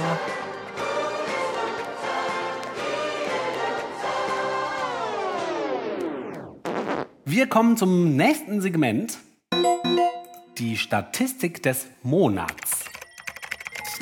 Und die Martina und der Oliver haben nämlich teilgenommen an einer Studie zu konfessionsfreien Identitäten. Und man konnte, wenn man da teilgenommen hat, anklicken, bitte senden Sie mir die Ergebnisse zu, wenn es soweit ist. Und diese Ergebnisse haben wir heute für euch aufbereitet. Ja, die Martina hat das gemacht. Die Martina hat das aufbereitet. Also, wir kommen zur Zusammenfassung der zentralen Ergebnisse der Studie Konfessionsfreie Identitäten. Wobei mit Identitäten hier dann gemeint ist, welche Eigenschaften haben die Leute, ne? Welche Einstellungen, was trifft so auf die zu, würde ich jetzt mal vermuten. Und das Ganze wurde durchgeführt äh, von, ich meine, der Universität Innsbruck. Das ist eine internationale Erhebung, bei der 1833 Personen befragt wurden mittels eines Fragebogens. 1800, das ist eine gute Menge schon mal. Ja, 1833. Wobei hier, wie, mh, War aber online, ist selbst selektierend. genau, also online ähm, selbst selektiert. Ich wollte- wollte gerade auch noch mal sagen, dass man sieht jetzt auch, ne, man sieht auch daran, wie viele von den äh, Befragten organisiert sind in säkulären Organisationen. Das erscheint mir jetzt relativ viel. Nämlich 23 Prozent der Atheisten sind hier in säkulären Organisationen vertreten, die ihre Weltanschauung vertreten. Also Ah ja, hm. Ich kenne jetzt die Zahlen nicht genau, aber ich würde sagen, das sind relativ viele. Ja, das kann man sich nur wünschen, ne? wenn das wirklich so wäre. Dass die wirklich so aktiv Grundgesamtheit. Ja, das kommt bestimmt daher, dass diese Organisationen ihren Mitgliedern den Link zu der Umfrage geschickt haben. So, und dass natürlich auch die ihr Interesse haben. Deswegen, ne, es sind zwar viele Personen und über die lässt sich auch was aussagen, aber es ist natürlich schon eine, so eine bestimmte Gruppe, die hier sich dann beteiligt hat. Ne? Ja, klar. hm. So, es sind aber nicht nur Atheisten, die hier mitgemacht haben, sondern auch Agnostiker, Humanisten und Humanistinnen, das sage ich jetzt nicht jedes Mal dazu, Freidenker und andere. Ja, das sind äh, Se- Selbstbezeichnungen, die die Leute gewählt haben. Also, wie die sich selber. Okay, Mhm. verstehe. Genau. So, was ja schon ein Unterschied ist, also wir werden später noch sehen, Freidenker, ich weiß nicht, was ihr euch da so drunter vorstellt. Ich habe so ein bisschen was Esoterisches noch mit im Ja. Kopf, aber ich bin mir nicht sicher, muss ich sagen. Das ist, glaube ich, einfach ein uralter Begriff. Uralt. Ja, naja, also nicht 4000 Jahre alt, aber es ist eine alte äh, Abgrenzung von der Lehre der Kirche. So, ne, ich denke frei.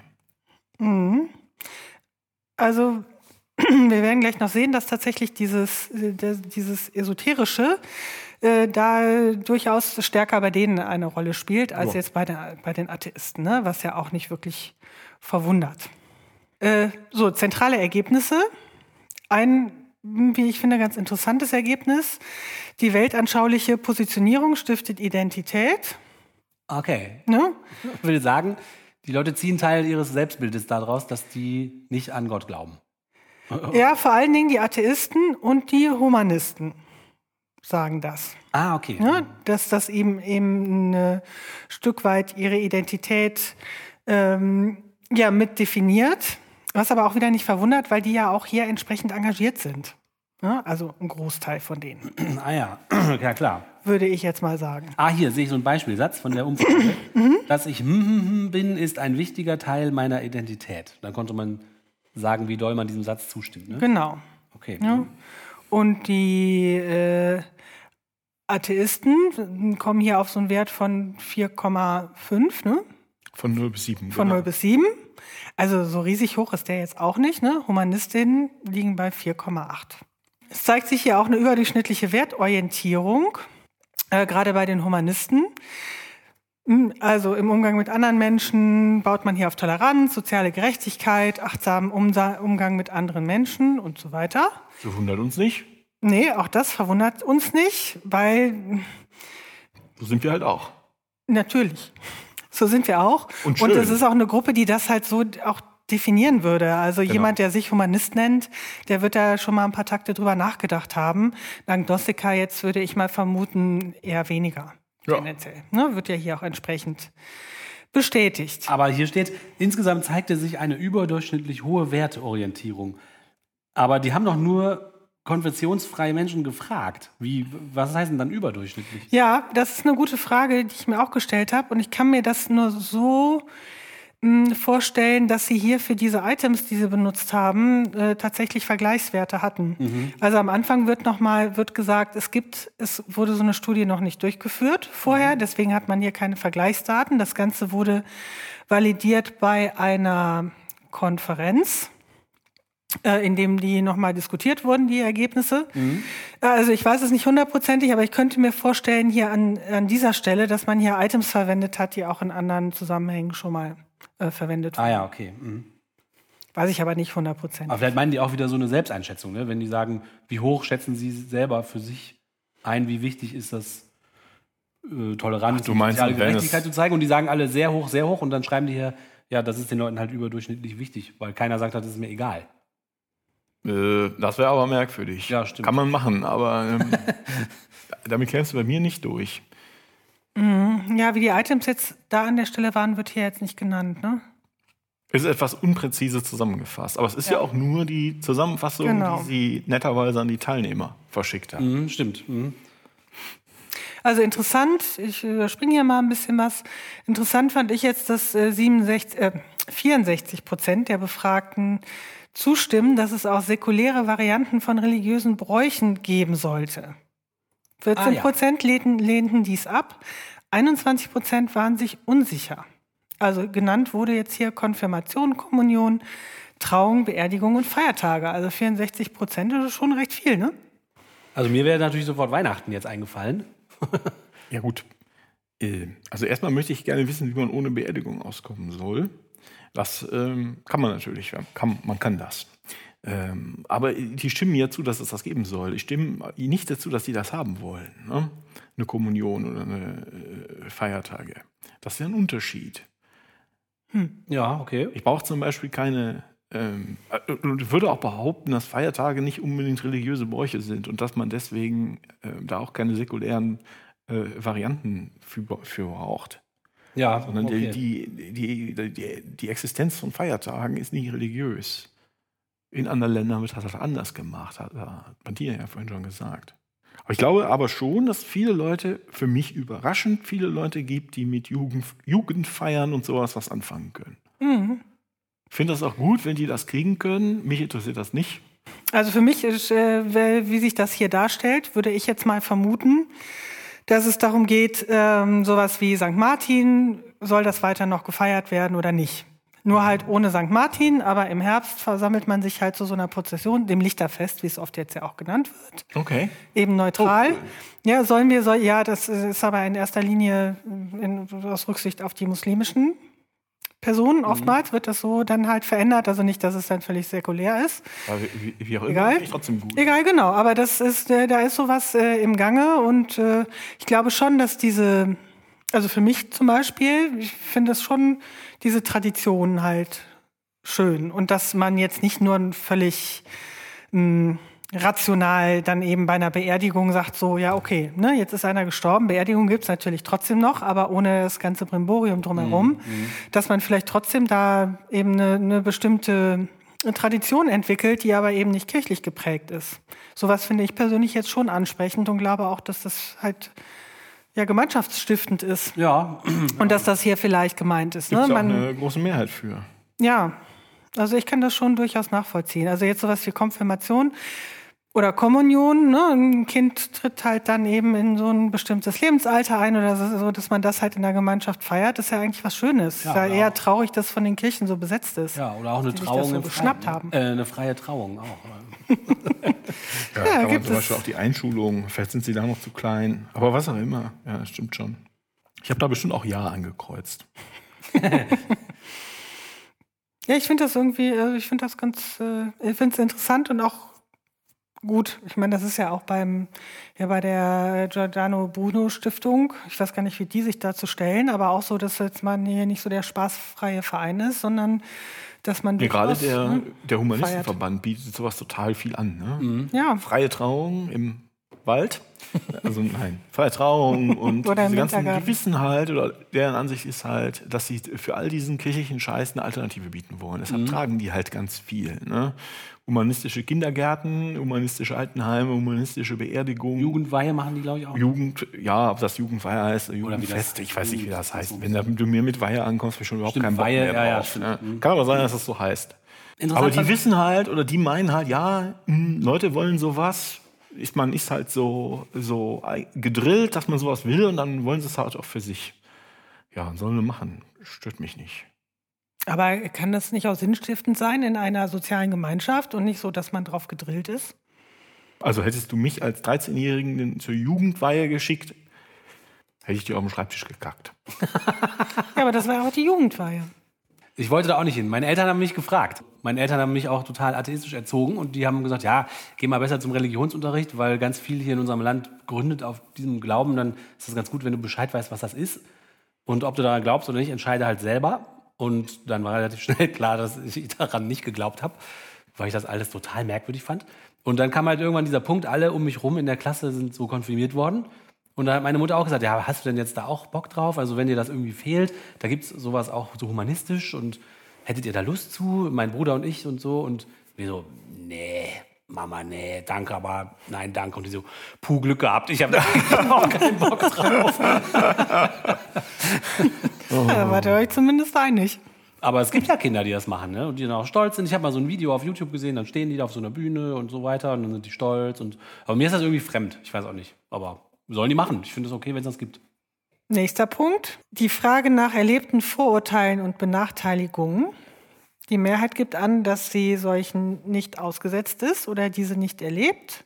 Das ist interessant. Ja, aber hier steht immerhin 18 Prozent, jedoch erfuhren sich als benachteiligt und Vorurteilen ausgesetzt. Das sind wahrscheinlich die, die im Gesundheitsbereich arbeiten.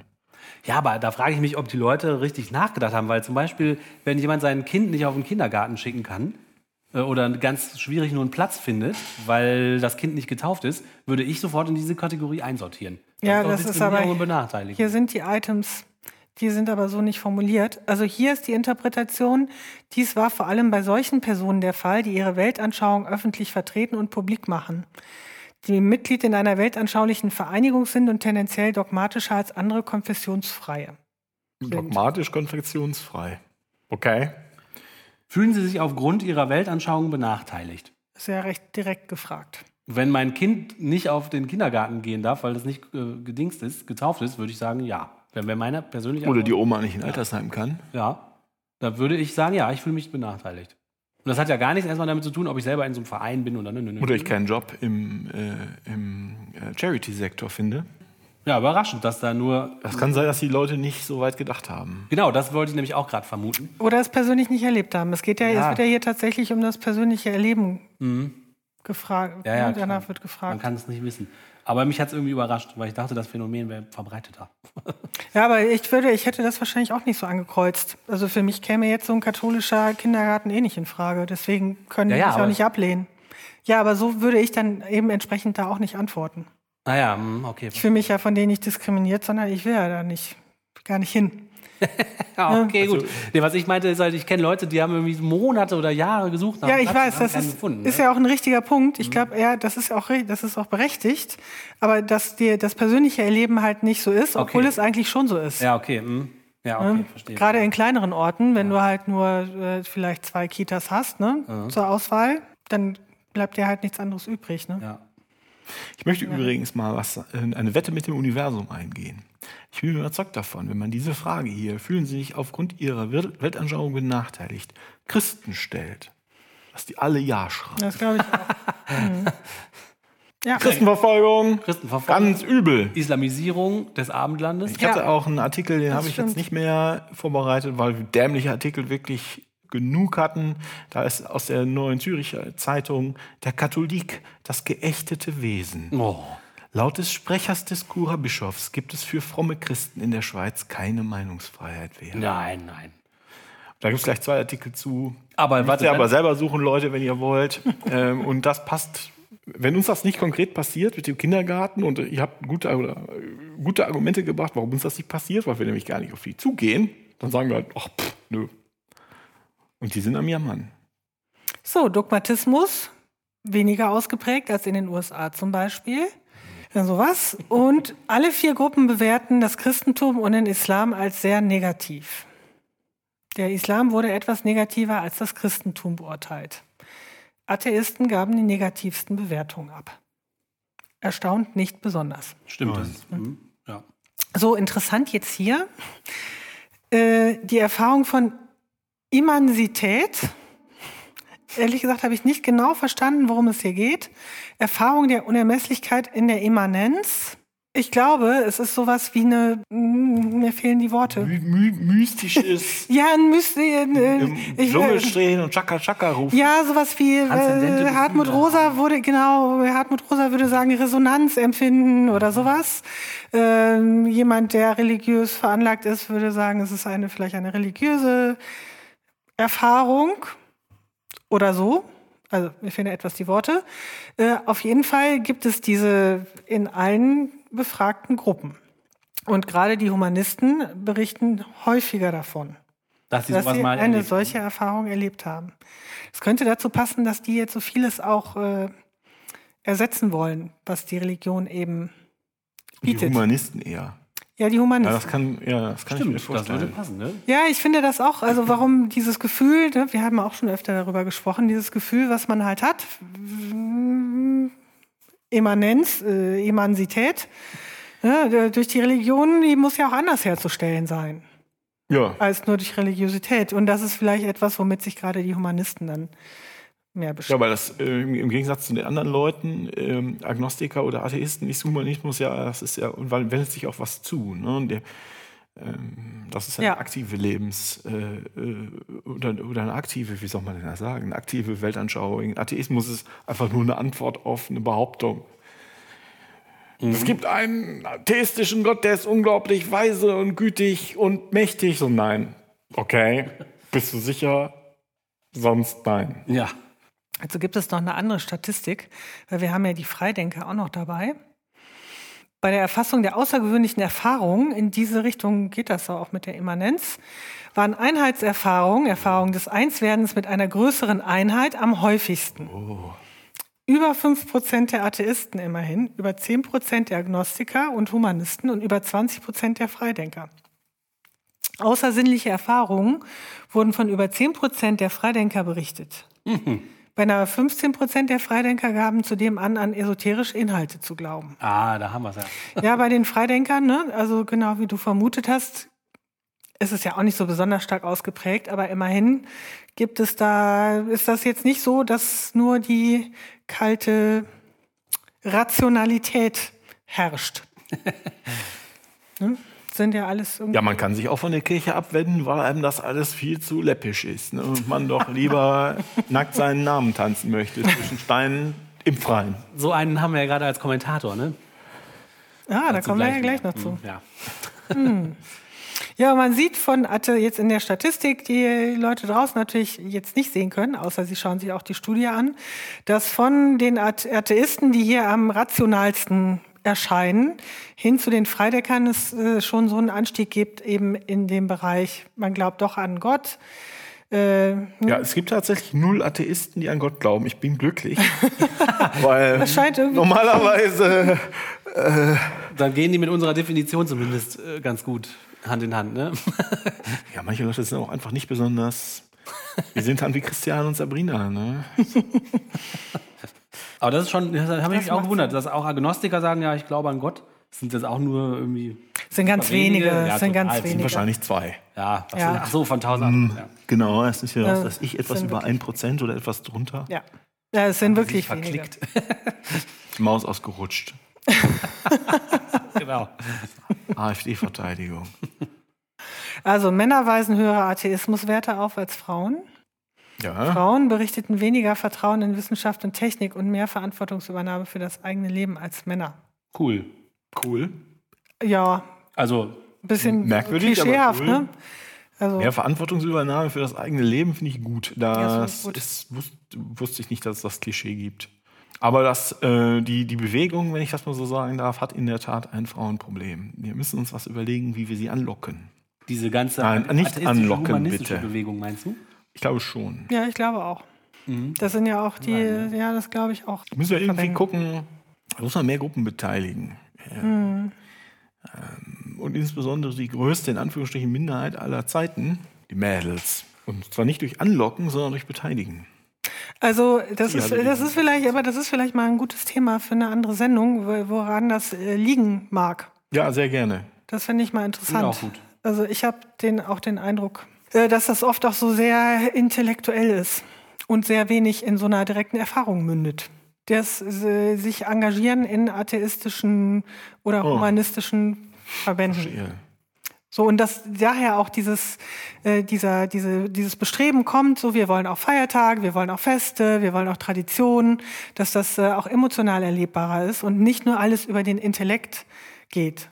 Weil auch bei der GBS sind die, finde ich, die Vorträge sind oft sehr intellektuell. Also Entschuldigung, da kommen da viele, da, die fallen da rückwärts vom Stuhl, würde ich sagen. Weil es schon schwierig, schwierige Themen sind, sind schwierige Wörter und so weiter. Aber jetzt sind wir schon in der Diskussion drin. Das können wir ja, das Ja. finde ich super, wenn wir das mal Ja, gut. besprechen und auch vorher ein bisschen recherchieren und so. Finde ich auch gut. Gut, also Wohlbefinden, Lebenszufriedenheit, Glückserleben, Sinnerfüllung, seelische und körperliche Gesundheit. Je ausgeprägter eine humanistische Orientierung und die Übernahme von Verantwortung für das eigene Leben, desto höher die Lebenszufriedenheit, das Glückserleben, die Sinnerfüllung, die seelische und körperliche Gesundheit. Wenig überraschend. Also ist das jetzt insgesamt so oder jetzt in dieser Umfrage nur bei den. Das ist immer so. Ja, ne? Kommt mir auch so. Also stellt sich aber auch die Frage, ich meine, also ich hatte, ich, ich kann das jetzt auch nicht mehr belegen, ich hatte vage bei dieser Umfrage diesen Eindruck, dass sie nicht immer unbedingt super clever gestellt ist, aber das Okay. denke ich oft.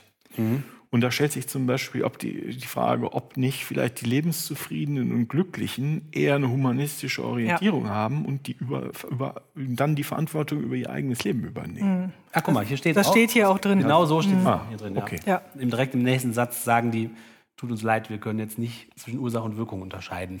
Ah, gut. Es handelt sich um Querschnittsdaten. Daher können wir nicht angeben, ob humanistische Orientierung und Verantwortungsübernahme dem Wohlbefinden zuträglich sind oder ob Wohlbefinden die genannten Einstellungen verstärkt. Eine gegenseitige Beeinflussung ist anzunehmen, wobei Wohlbefinden sich prinzipiell schneller und häufiger verändert als grundlegende weltanschauliche Einstellungen. So, das sind die Hauptergebnisse aus der Studie. Ich hätte ja gerne mal so eine Umfrage durch einen Gesamtquerschnitt der Bevölkerung, so dass man, also da müsste man wahrscheinlich richtig viele Leute fragen, aber dass man wirklich einen echten Querschnitt hat und auch halt die ganzen Gläubigen, so dass man die Zahlen, die man bei den äh, weltanschaulich atheistischen Leuten, sage ich mal, jetzt hat, in Vergleich gesetzt werden können zu den gläubigen Menschen. Und das fände ich interessant, da so einen direkten AB-Vergleich. Auf jeden Fall. Da gibt es bestimmt was von Pew Research. Das sind dann nur Amerikaner, aber äh, gibt es bestimmt was. Die machen doch unglaublich breite Umfragen zu solchen Themen. Aber ich finde jetzt das so, also so richtig super interessante Sachen sind da nicht rausgekommen, oder? Oder geht das nur mir Nee, so? für uns, wir wussten das. Das war alles vorauszusehen. Naja, wahrscheinlich liegt es daran. Ja, das ist eigentlich. Ja, aber das ist jetzt halt nicht mehr. Also ich weiß nicht, wie repräsentativ diese Umfrage ist und wie wissenschaftlich sie wirklich ist. Ähm, aber das sind jetzt nicht mehr nur Sachen, die wir uns mal so vermutet haben, dass es so sein könnte, sondern wir wissen was. Ne? Ja, stimmt. Und wenn jemand sagt, ihr Atheisten seid ja schlecht gelaunte, übellaunige Miesmacher, die immer nur Schlimmes glauben und nie, sich nie freuen über Musik, kann man sagen, nee, guck mal hier. Ja, stimmt. Ja. Ja, das das ist gut. Also nicht, dass es jemand interessiert von diesen Leuten, aber äh, man kann es jetzt. Stimmt, das ist gut. Das ist ein gutes Argument. Der übellaunige Atheist, der in der Ecke sitzt. Ja. Schmollt. ja. Und sie gesellschaftlich auch nicht engagiert und so, ne? Ja, stimmt. Ja. Das Bild ist jetzt weg. Definitionsstündchen. Das Definitionsstündchen. Das Definitionsstündchen.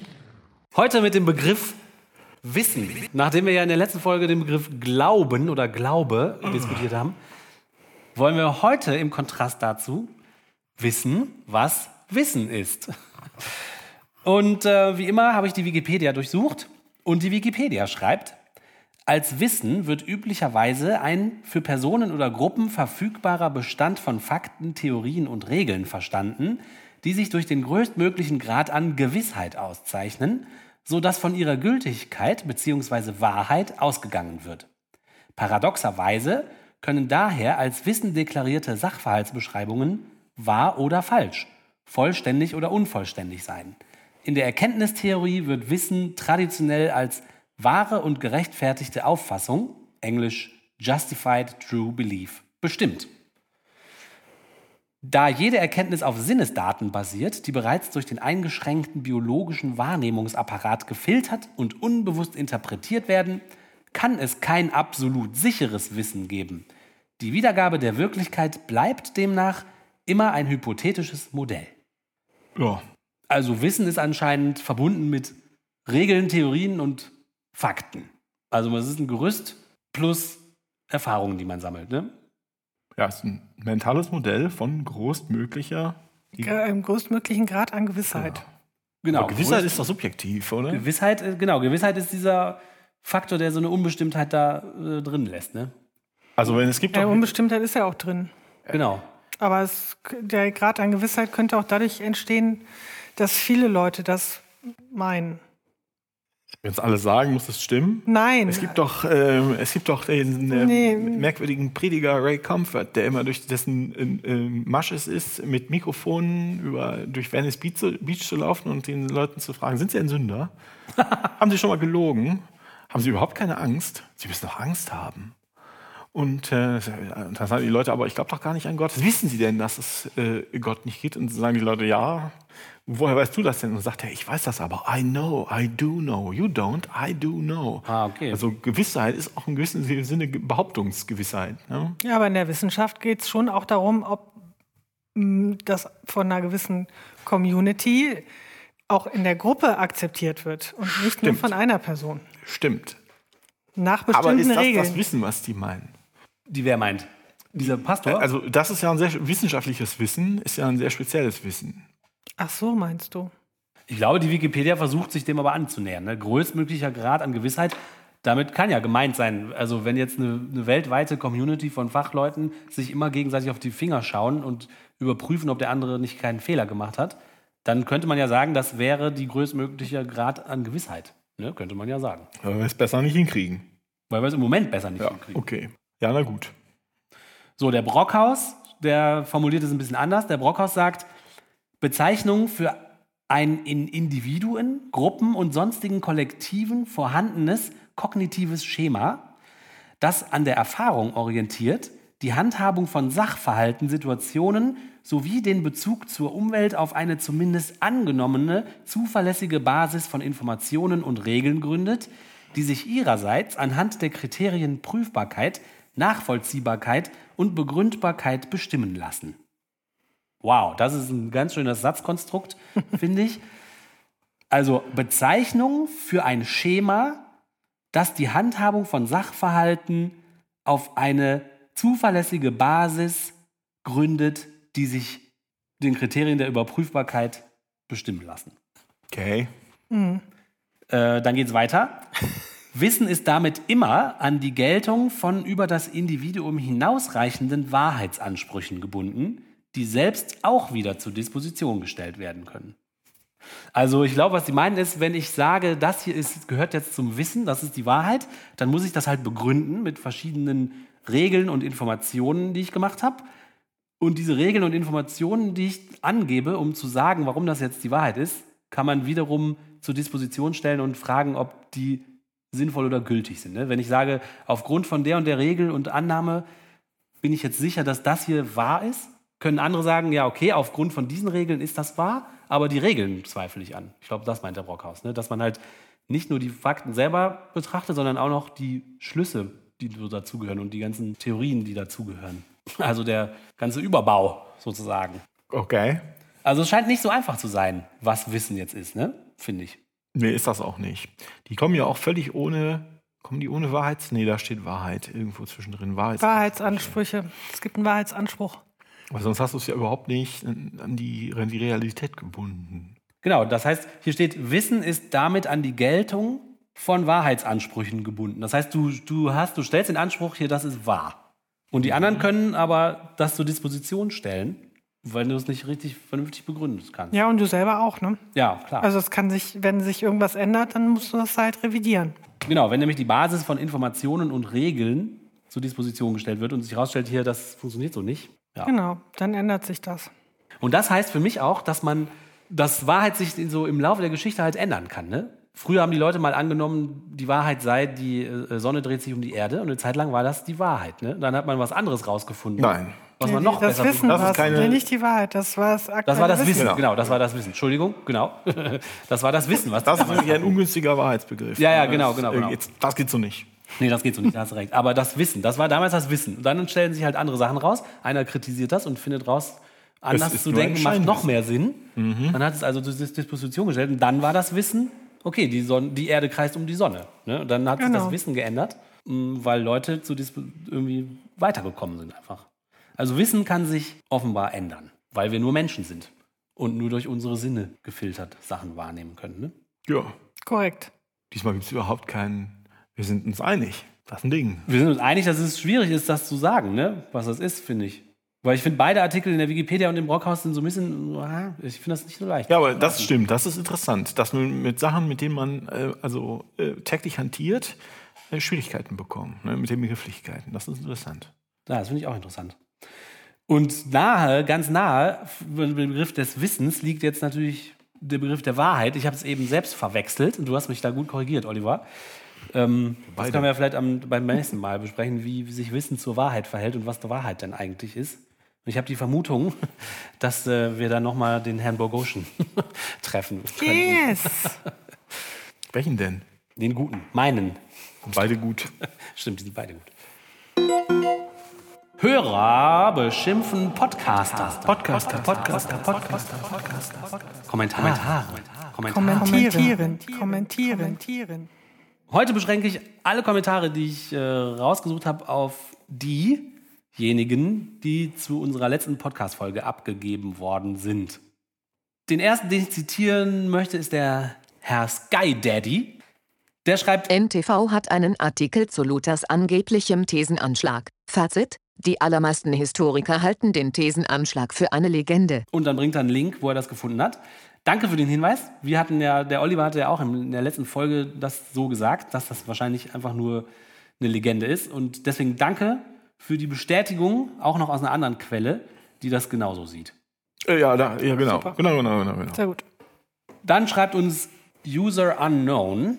Gute Sendung. Am interessantesten fand ich den Part über Luther und wie dessen Auslegung den Fürsten zu Pass kam. Allerdings fehlt mir das Wissen, was die Katholiken im Vergleich dazu lehrten. Auch, welcher Anteil der Ablasszahlungen direkt nach Rom weiterfloss und was bei den lokalen Kirchen verblieb. Ja, danke auch dir. Ähm, lustigerweise ist in diesem Luther Musical, da gab es einen Song, Der war Ja, siehst du mal, wie hilfreich das doch wirklich, war. ne? Für Lehrreich. Wissensvermittlung im Fernsehen, der sich nämlich genau damit beschäftigt hat, wie viel Heller und Kreuzer bei äh, dem Fürst und beim Vatikan und so weiter geblieben sind. Und ich habe aber die Zahlen natürlich sofort wieder vergessen. Man sagt ja eigentlich, wenn man Sachen singt, behält man die besser. Das war jetzt leider hier nicht so.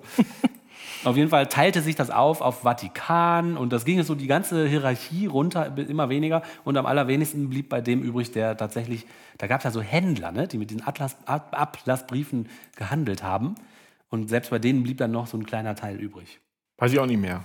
War aber ein tolles Lied. Ich, also wenn ihr das wissen wollt, also wenn du das wissen willst, äh, User Unknown, dann äh, würden wir dir empfehlen, dich, äh, dir diese anders, anderthalb Stunden Luther-Musical reinzupfeifen. Und dann kannst du ja noch mal kommentieren. Wenn du das auch mal sagen, wenn du es rausgefunden hast. Nach weil wir anderthalb wunderschönen. hören uns das nicht nochmal an. Ja, genau. Martina muss noch. Genau. Vielleicht was Ja, sonst schreiben. dann kommentiere ich das dazu. Und dann haben wir einen Kommentar gekriegt, den fand ich total cool. Marco Artista schreibt, Dank euch bin ich seit zwei Monaten gottlos. Macht weiter so. Yay! Hey, herzlichen Glückwunsch. Da freuen wir uns alle, wenn unser Podcast auch im echten Leben Wirkungen zeigt. Also ich fand das richtig cool. Vielen Dank dir. Empfehle uns weiter. Danke für die Rückmeldung. Ja, danke für die Rückmeldung und fürs Anteilnehmen. Super. Dann gibt es einen User namens Anoniu und der schreibt, oder sie, äh, ich hatte ja in unserer letzten Folge von dem Podcast berichtet über dieses unglaublich tolle evangelische Magazin, was ab und zu ganz umsonst in meiner Süddeutschen Zeitung liegt. Abgefrustet hast du darüber. Abgefrustet, ich habe mich so gefreut. und Anoniu schreibt jetzt, Chrismon hört sich für mich wie ein Pokémon an. Wahrscheinlich ruft das die ganze Zeit Jesus, Jesus, J-S-U-U-U-S. da musste ich sehr lachen, als ich das gelesen habe. Ich kann mir gut vorstellen, so ein kleines hellblaues Pokémon. Vielen Dank, das ist wahrscheinlich die Wahrheit. Wissen. Ach so, ja, genau, das ist sehr gut. Und der letzte Kommentar, den ich rausgesucht habe, ist von Sky Daddy nochmal. Wenn es um die Definition von Glaube geht, sollte bei keiner atheistischen Behandlung Peter Bruckhausians Definition aus A Manual for Creating Atheists fehlen.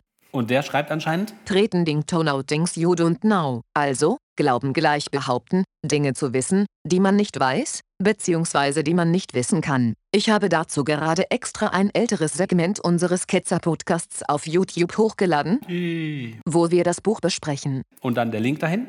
Ich würde sagen, liebe Hörerinnen und Hörer, geht auf YouTube, wir schreiben den Link äh, und hört euch den Ketzer-Podcast nochmal zu dem Thema an. Ist ein interessantes Buch. Und das ist der andere Bogosian, das ist auch cool.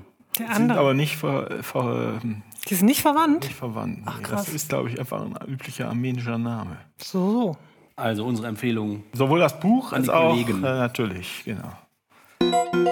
Und damit sind wir am Ende der Sendung und wählen wie immer unseren Piepvogel des Monats.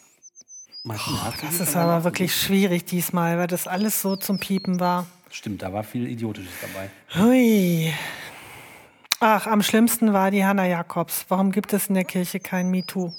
Also so eine, oh, sowas Naives und Freches kriegt von mir den Piepvogel. Das finde ich gut. Ich, ich muss mich da anschließen, obwohl sie von Christian und Sabrina Ja, das ist, die, waren, die, die waren kurz dahinter. kurz dahinter sind, die sich nicht im Freien trauen lassen wollten, aber man ja auch die eigenen Möbel mitbringen muss. ähm, aber der Satz, wer in seinem weiblichen Gegenüber ein Ebenbild Gottes sieht, hält es sich vielleicht eher zurück, die vermeintlich scherzhaft in die Taille zu kneifen, ist, äh, das ist, also wir machen uns darüber lustig, aber das, das ist echt eigentlich empörend. Ja, und das diese, kommt eigentlich- Diese Hannah Jakobs Zeitkolumne. Ja, und das kommt mit demselben Chauvinismus im, Un Genau. im Unterton daher, wie die Leute, die diese ganzen Sachen begehen. Deswegen ist Ja, es, und das ist von einer genau. Frau geschrieben. Also das ist echt unsympathisch, Bitter. to say the least. Bitter, bitter. Mein Piepvogel geht an L-U-T-T-H-R. L-U-T-T-H-R. Und an den Herrn unglaublichen Relinghausen, Recking, wie heißt der? Hirschhausen. Hirschhausen, der, der also mein absoluter Lieblingsprofessor im Fernsehen jetzt geworden ist oder Arzt oder was auch immer ist. Ah, danke sehr. Herrlich. Danke, öffentlich-rechtliches. Diese Verschwendung von Mitteln. Und auch danke an euch, liebe Hörerinnen und Hörer. Wir sind jetzt hier komplett am Ende dieser Folge angelangt. Wir hoffen, es hat euch gefallen. Falls nicht, beschimpft uns auf manglaubtesnicht.wordpress.com oder per E-Mail an mgenblog.gmx.de oder geht auf unsere YouTube-Page oder auf unsere Facebook-Seite. Liked, hasst, meckert, redet, diskutiert. Fühlt euch eingeladen mitzumachen, uns irgendwelche Sachen zu schicken und natürlich beim nächsten Mal wieder einzuschalten. Wir sagen bis jetzt Danke bis hierhin und bis zum nächsten Mal. Tschüss. Tschüss. Tschüss.